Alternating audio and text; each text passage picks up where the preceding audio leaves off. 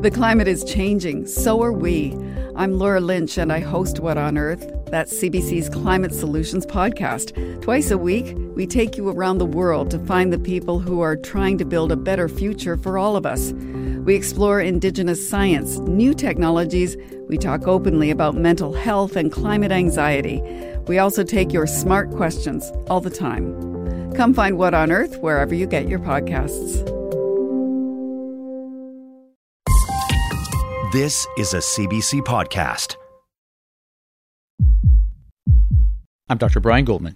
You're listening to White Coat Black Art in the Summer. This is an encore of an episode that aired in December 2022. Police officers have been nicknamed psychiatrists in blue. That's because a cop is often the first responder for people in a mental health crisis. Bad outcomes from some of those highly charged encounters have led to calls to find a better way to help people in crisis, and maybe sometimes to prevent the crisis itself. Is this 103? Yeah, yeah, there you go. Yeah, okay. A new program in Scarborough, a district on the east side of Toronto, is doing all of that and more. Good morning. Good morning. Hi, I'm Brian Goldman. Very nice to meet you. I'm Raquel. Hi, Raquel. Producer Jeff Goodes and I are at Taibu Community Health Center. So the team actually just ran out to something and we'll be back shortly. Oh. So we're a little bit quiet here right now. Okay. but I can give you guys a little bit of a tour as to where everything is and what we do. So, so before, happening, I'm before you rolling. give us the tour, why don't you say, hi, my name is, tell us what you do and where you do it. Okay, so hi, my name is Raquel Hamlet. I work for Taibu Community Health Center and right now the manager of the Toronto Community Crisis Center. Taibu Community Health Center is a not for profit that serves black identifying communities in Toronto. Taibu is a Kiswahili word that means be in good health. So, so again, so we've kind of just moved into this building, so it's a little bit rough. Not everything is done just yet. The Uh, center provides access to primary care, health promotion, and disease prevention in a setting that's culturally affirming. In April, they launched a new service a mobile crisis response team for clients who need quick access to mental health services. We're here to check out this entirely new kind of first responder. So we've we've been trying to get a lot of donations. So recently we've been getting donations for socks, gloves, blankets. We got these thing, hot hands. So as it's getting colder, we're getting things that we'll be able to hand out. Hot paws. Um, yeah, hot paws. So we're getting things that we can actually hand out to communities so they can stay warm for a lot of them that are precariously housed. All these other things, the Tampax always. We've got hygiene kits, sanitizer. So again, a lot of the population that we're seeing, whether we actually go in because we've been called and there's a crisis to go to, sometimes the van is just kind of driving around town. And people will come up to it and say, Hey, do you have this? Do you have water? Do you have. So we've tried to stock the van with water, granola bars, we have harm reduction supplies. So you've got naloxone kits? Absolutely. Naloxone kits are a This must. isn't just medical. This is all about addressing the socioeconomic Absolutely. determinants of health. Absolutely. Social determinants of, of health are the number one thing that we're trying to do because a lot of times that's how people end up in crisis because the social determinants of health are not being met. This is just our docking station for everything. So every morning there's usually four radios in here, so the radios stay here. iPads go out with the team. Who are you communicating with So by we're communicating with 211 via radio. 211 is a helpline. The more familiar 911 connects people to emergency services. 211 connects them to social services, programs, and community supports. It's the first point of contact for would be clients of Taibu. Raquel Hamlet explains. Canada. So tell me about 211. Okay, so in terms of 211, they are the main dispatcher for all of the crisis services. So we're still trying to get the community used to calling 211 because everybody's used to calling 911. So some of our calls do still come through 911. If it does go to 911, they know to transfer to 211 and then to transfer over to us. Um, but yeah, so 211 does all of the screening. So prior to the program being launched, 211 did um, worked with us to kind of come up with a script as to what kind of questions to ask people so we knew exactly what kind of crisis we were going to uh, because the team is not allowed to go to anything violent. So anything that could potentially put the team in danger would have us call for a co-assist. So the call would still come in. Uh, they'd let us know what the situation is, but you know maybe the person has a history of violence or they're yelling a lot or you know we get a little bit of background. Um, and once we know that, it's up to us to say, okay, we're going to go in and see how it goes, or we're going to call 911 for a co-assist. So just in case they'll be outside, so we'll go in first, see what we can do, and if there is a violent situation, police is already there.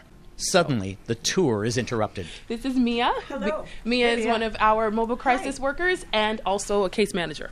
Hi. We have an urgent dispatch So right yeah, now. I'm hearing it right now. Yeah, Okay. we have a suicidal ideation and domestic violence situation. Oh, okay. So sh- the the daughter is not not in that state, but the mother would like TCCS to come and just intervene because she can see her starting to escalate and she doesn't want a repeat of the domestic violence. Police are on the way in ambulance.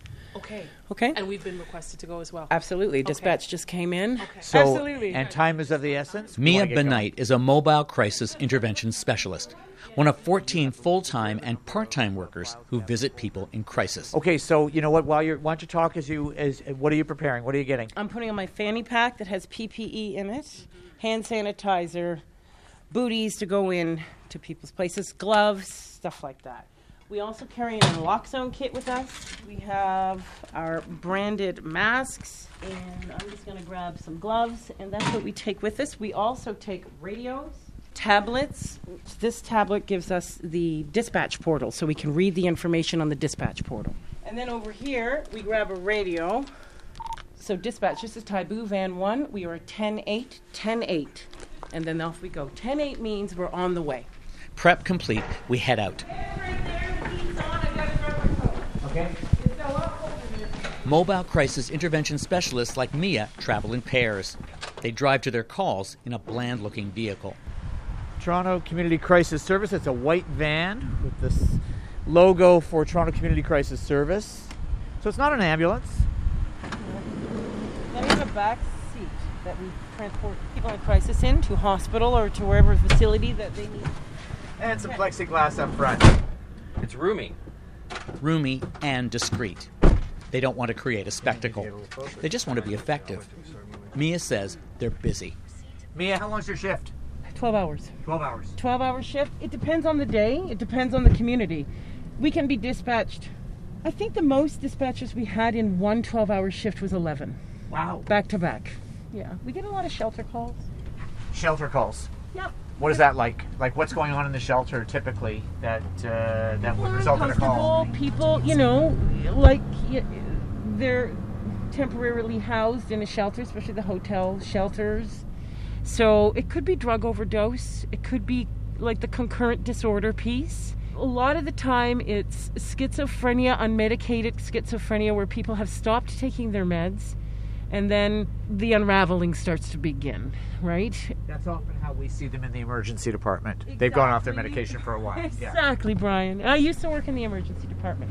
Where did you work? I worked at Toronto General and Toronto Western, part of the peer in the ED pilot that became a part of the services at UHN. So I was one of the peers that started that program dealing with first contact with marginalized people and, um, yes, the, the marginalized population. lived experience. I certainly do. I do. Like Mia, some mobile crisis responders are peer support workers. Their lived experience helps them empathize with people in crisis. Others come from the ranks of nurses, social workers, people who work in shelters, and harm reduction sites. They receive six weeks of training with specific focus on the black and indigenous population. Mia says the program is separate from police and ambulance, yet they work closely with them. That's because there's always a chance that first responders might need to be there too. Mia fills us in on the call. By the way, she talks in acronyms. TPS means Toronto Police Services. PIC means Person in Crisis. Today we have a, a daughter, uh, an adult daughter, uh, a victim of domestic violence, possibly substance use in the past. TPS will attend. So that's telling us that they've had challenges in the past with substance use, may have had in a relationship that was abusive, and they may have been self medicating. And this is a mother calling on behalf of daughter who is not aware of our arrival. So our job is to immediately communicate with the mother and ask permission to speak with the person in crisis. Because if they're not aware of us coming, we have to do this as gently as possible because our job is to build rapport, do an assessment, and get the best possible care, immediate possible care we can get for this PIC, which may lead to a transport to hospital. TPS is there, Toronto Police Service is there. It may need, lead to an apprehension, but based on the information we have right now, it doesn't seem a apprehension is in play. I think we don't know, but we will find out when we get there. It depends how escalated this person is. And if they have suicidal ideation, which they do, if they have a plan, those kind of questions come kind of organically. We, How do you prepare for a call like this? One thing you do is you receive information on a tablet. What else do you do to prepare? I, I do some deep breathing, center myself, you know, sort of elevate my own energy. So I present as neutral and in support of the PIC. So, so I ground myself, to put it, you know, in layman's terms. Where does right. that skill come from? My own, for me, it's been a part of my routine since I had I started the healing process from my own mental uh, unwellness and concurrent disorder. So it was a part of my healing process, and now the skill is extraordinarily useful in dealing in, in the field that I work in now. It's extraordinarily useful. I was interested in meditation. I was interested in the mind, how to heal the mind, how to balance the mind, how to live with a disability, like uh, a mental health diagnosis. And it's really changed um, the way I live my life. Yeah. How much do you have to be prepared for a range of potential outcomes? That's a really good question because it's it is something that comes intrinsically to the team because we know that we could be potentially going into very escalated, potentially sometimes dangerous, not as in violent, but it could get you know a little uncomfortable sometimes when people are escalated. Sometimes people throw things, maybe not at us, but around. So to prepare ourselves, I'm always. I think we always we're never truly prepared because we're going in blind. We don't really know. But I think that our skill set allows us to be as prepared as we possibly can be to confront any situation that comes up. How important to your success and, and the success of the program is the fact that you're not the police? It is extremely important we have come across so many people in the community. Now, I don't that have had not really positive experiences with TPS, and it's not because it's just TPS and the nature of how you know the Toronto Police Service or all all policing services are are trained, and you know they're not to say I mean there is systemic racism built right into our structures, so it's really, really important that people have a crisis team that comes that use Toronto Police Services, use EMS, of course, but are not those services that are will able to meet them where they're at as a community member, not as an authority over. It creates an amazing opportunity to gather information that other services cannot gather because people do not feel comfortable sharing that information. So we often get a lot more information to help the care stream do their job that that a lot of time is not given because of the fear um, or past experiences whether it's their children or themselves or a family member or a community member being witnessed and you know an apprehension isn't it isn't soft, right? It can be challenging for people, right? And then, and often people with mental health have the ability to focus on flashbacks and remember these things, and those filters are are activated when the police show up, and then they sometimes right. don't have control over their response. Is this it? We arrive at our destination. Now we do documentation about like when we arrive. So we just have to write down when we've arrived.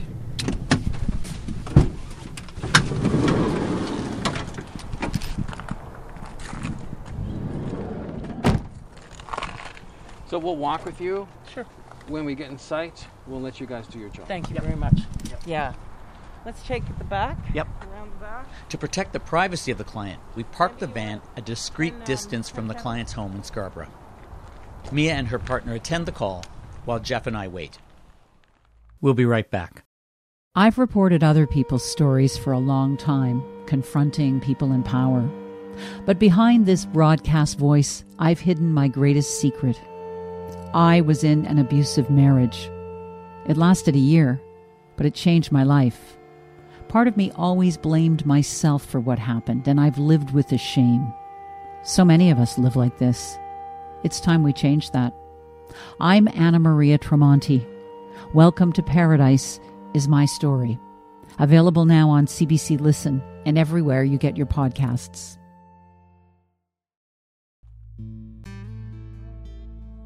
You're listening to White Coat Black Art.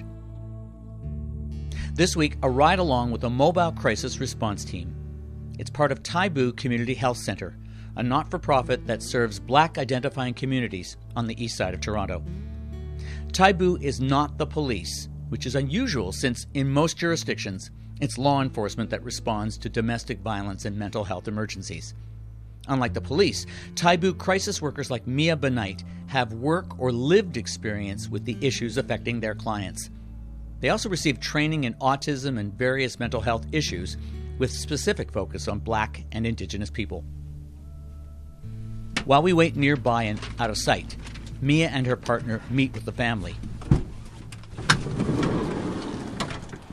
Mia returns to the van.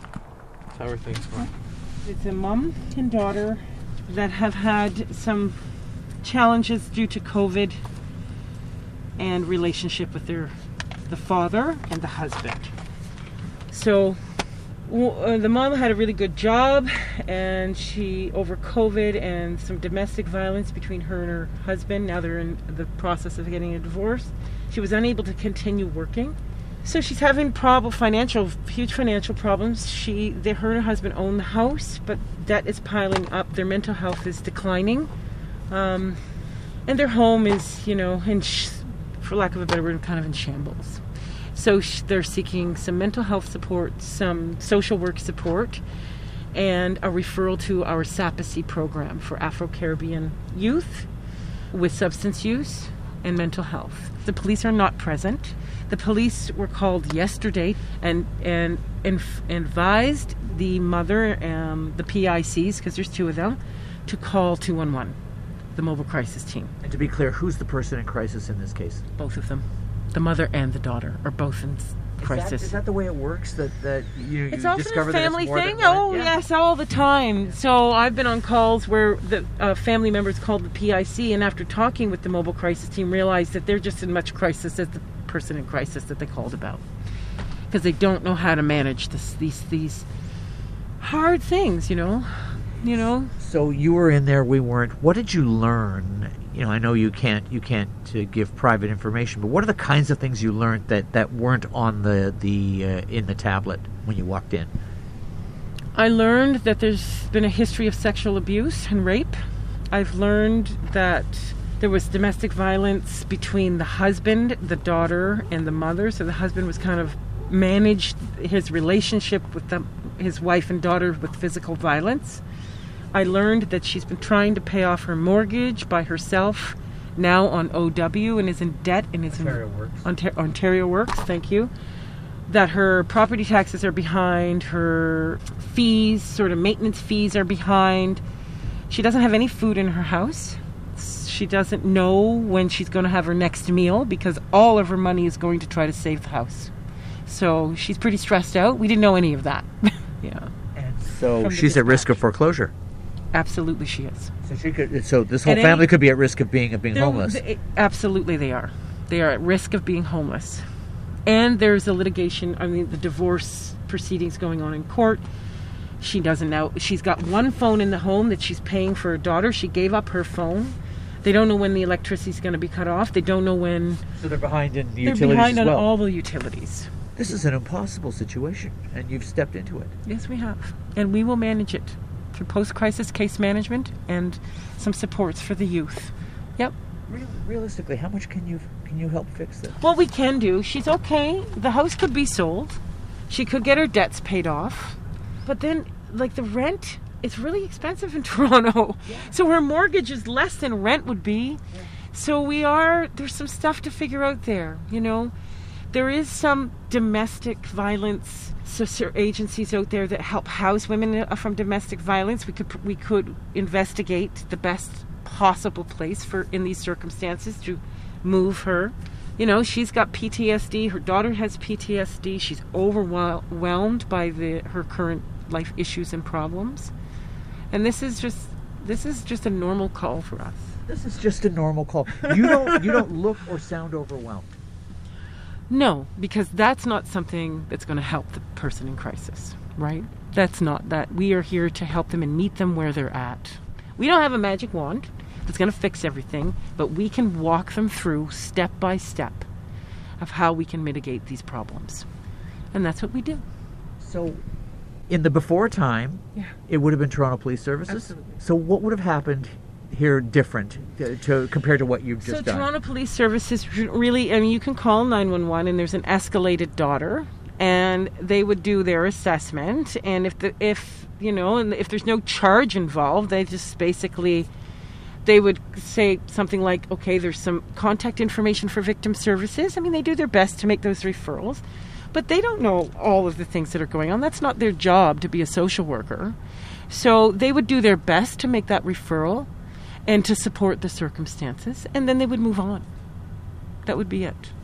And so less would have been. As I know in my interactions with Toronto Police Services, they do their best to give what they know, like victim services or referrals and- and support, but then they move on to the next their dispatch, their next. So you think you've got this family at risk several steps ahead, compa- by comparison? By comparison, definitely, definitely. Now she has information she didn't even know the, the resources that we discussed were out there. So we discussed like immediate emergency compassionate uh, Scarborough Compassionate Food Bank. We would have food delivered to them immediately. There are resources within OW. It's called the Housing Stabilization Fund. So maybe we might get her a chunk of money to take off some of the pressure so we can able to maneuver and, and do our best to kind of manage and save that property right? There are resources out there. It's just getting them and utilizing them. So a lot of what you do, them and utilizing a them lot of what you do is case management. absolutely. Will crisis it- case management. On the spot get her so she can hear us because when we first interacted with her she couldn't even hear us. She was so upset right? So we have talk we talked to her she would like to not be there with the daughter we took her over across the street to a restaurant we bought her some food and we calmly talked her through things so she's able to hear us and give her some support around okay so this is an issue we can make a referral here this is an issue we'll do our best to figure this out And will you check back and see how she's doing? we do a follow up. Yes, we do. We are three months of intense case management. And in that three months, we will stabilize the environment, stabilize as best we can the problems and uh, that she's facing. And then what we'll do is we'll refer to more long term social work and case management. So she will have somebody follow her along to help her through the healing process from there. Because once we get her stabilized, her PTSD and other mental health diagnoses will likely come into play, and she's going to need some life skill management there. You feel good about what you just did. I do. It makes my day. I do. What is it about it that makes your day? People help people. People helping people. It's a huge deal to me. Yeah. Yeah. We can't always heal each other with a referral and a, and a pill, or I've said this before, but we can keep a, a high positive energy so people match that energy, and then in their consciousness, consciousness becomes choice. And when people have choice, they make way better decisions. And feeling backed up against a wall. Exactly. And that's a big deal to me. If I could change and shift in our conversation and interaction to open up choice within this person's mind about what to do next, because I'm not the one that knows what she really needs to do next. I can only give her information. But if she can tap into that, which we were very successful in doing, she now has choice. And then she can move on to stabilize herself. It can't always go like It this. doesn't always go like that, Brian. No, I'm no. shit show, if I can call it that. Oh, we've had that. Oh, definitely. You know, I've had, you know, people tell me to get away from me. I don't need your positive energy. I don't like this. Blah, blah. You know, it doesn't always go that way. But we have a pretty good success rate with it. We do.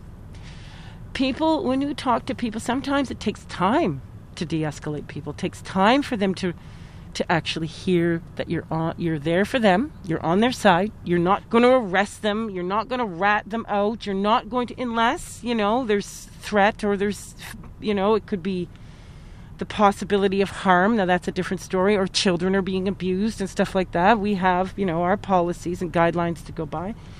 But most of the time it takes time but we get to a place where they can hear us and find a place of choice on their own and then with supports, they can start to manage their life better. Does that make sense? Yeah, it does make sense. Yeah, okay. yeah. But it is one step at a time. We need more of us on the road. We need more people of all ethnicities and all backgrounds representing each other. And we also have to have these pe- people like us advising how policies are made. So so they don't people don't just fall through the cracks and become labeled as not having value. Everybody has value. Regardless of what they're producing for the world on a daily basis, they have value. They're human. Yeah. We could do the five-hour version of this, but we, uh, we, we, have we have it's to be we're going to have trouble fitting all of this in. But it's really it's, it's amazing. You're it's, you're very generous with your time and your thoughts and your well, I hope it's making sense to you. It is because yes. it's it's so important to me that one step at a time, people like us, we start to rearrange the world to something of well-being. Right, well-being. That's our goal. Anyway, I just gotta run in and get a consent signed, and then we're off. Okay? Okay. Okay, guys. I'll be right back. Okay. Okay. Thanks. Thank you.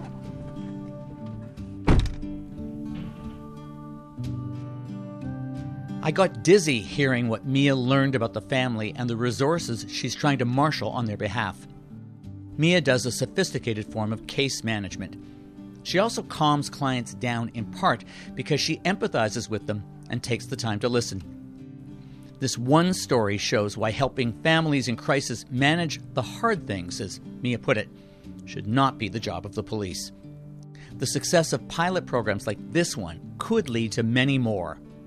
Mia says Taibu and programs like it will soon need more crisis workers, more vehicles, and more support services. I think she's right. That's our show this week. If you'd like to comment, our email address is whitecoat at cbc.ca. Whitecoat Black Art was produced this week by Jeff Goodes with help from Sujata Berry and Stephanie Dubois. Our digital producer is Ruby Buiza. Our senior producer is Colleen Ross. That's medicine from my side of the gurney. I'm Brian Goldman. See you next week. For more CBC podcasts, go to cbc.ca slash podcasts.